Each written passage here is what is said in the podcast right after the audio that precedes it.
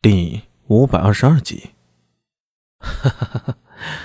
此物出自安西贺南山脉，据传秦时蒙恬北击匈奴，为书写方便，发明了狼毫笔，即今之子毫笔，积巨笔之作。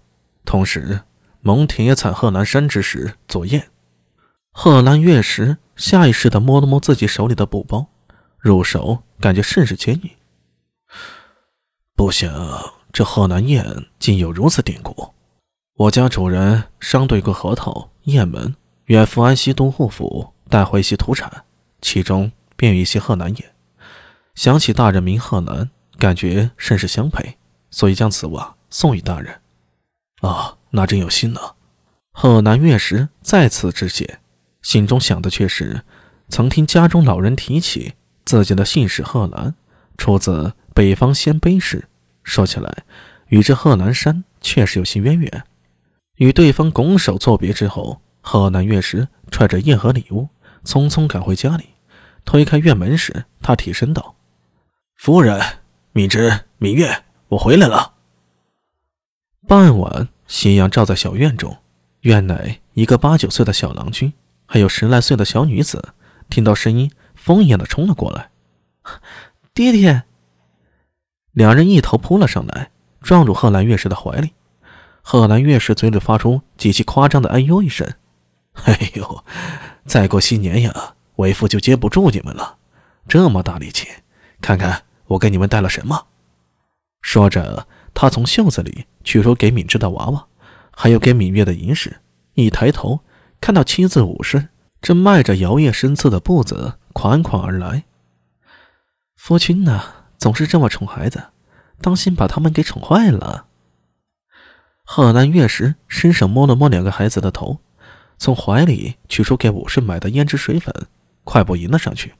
哈，婶娘啊，你看我给你买了什么？武顺温柔的一捋自己的耳边的发丝，怎么还有我的份儿啊？哎，今天拿了岳父。贺兰月是说着，想起自己随身包裹里。又取出那方贺兰宴，啊啊！对了，在路上还遇到你家的人，说是武家主送了一方砚与我。送砚？武顺有些诧异了。自家人知道自家事儿，自己母亲杨氏出身隋朝宗室，父杨达，伯父为隋朝官王杨雄，后来嫁与武士或做了进士，生了自己与武媚娘、武姬三个女儿。武士霍原配的妻子乡里是早逝，却留下两个儿子武元庆、武元爽。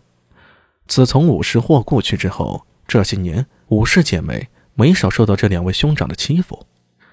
自己的亲娘杨氏不太可能送贺兰月氏砚台的，而武元庆他们就更不可能了。心里疑惑，嘴里忍不住说道：“夫君，这砚……”贺兰月石打开包裹，露出里面的砚台。贺兰石，贺兰石，贺兰山上石。此石质晶莹细密，清雅莹润，绿紫两色天然交错，刚柔相宜。贺兰月石忍不住弹指轻叩，口之有声：“哎，真是一方好砚台啊！”武顺见他喜欢，也不好说些扫兴的话，只能笑了笑接过。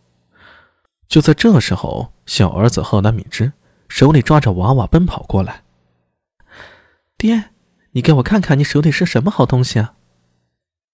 这是贺兰月是刚说出两个字，忽然脸色一变。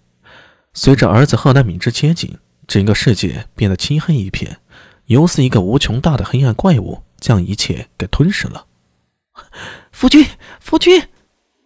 耳边是武圣焦急的叫喊。贺兰敏之尖锐的哭喊声：“爹爹，爹，你怎么样了？”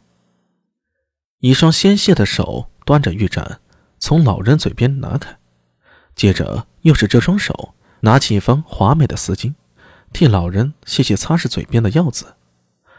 好手老人艰难的摆了摆手，喘了几口气，说道：“ 我这把老骨头，就……”就算是死，也不忘了。才说一句话呀，老人剧烈的咳嗽起来，从他胸口里传出一阵那风香声，似乎有一口浓痰堵住了。美艳的女子急忙上来替老人抚摸胸膛顺气，又喊了一堆下人和医者，忙碌了好一阵子，才算让老人缓过气儿来。哎，我我没事儿，你你快回宫吧。老人双眼盯着女子，眼中透着一阵焦急。萧淑妃叹了口气，向老人行了一礼，默不作声地退了下去。她既是萧氏的女儿，亦是当今大唐皇帝李治的女人。萧淑妃替皇帝生下义阳公主李夏玉、李素洁以及高安公主娘子玉女。萧淑妃一次宠冠后宫，连王皇后都不放在眼里。今次是因为父亲病重，他才特意恳求陛下许他出宫回娘家探视。但是他也深知不能离开后宫太久，毕竟那里啊才是他的战场。一日不斗到王皇后登上代表女人最高权位的宝座六宫之主，一日便不可停歇。而对于最终的胜利，萧淑妃十分有把握。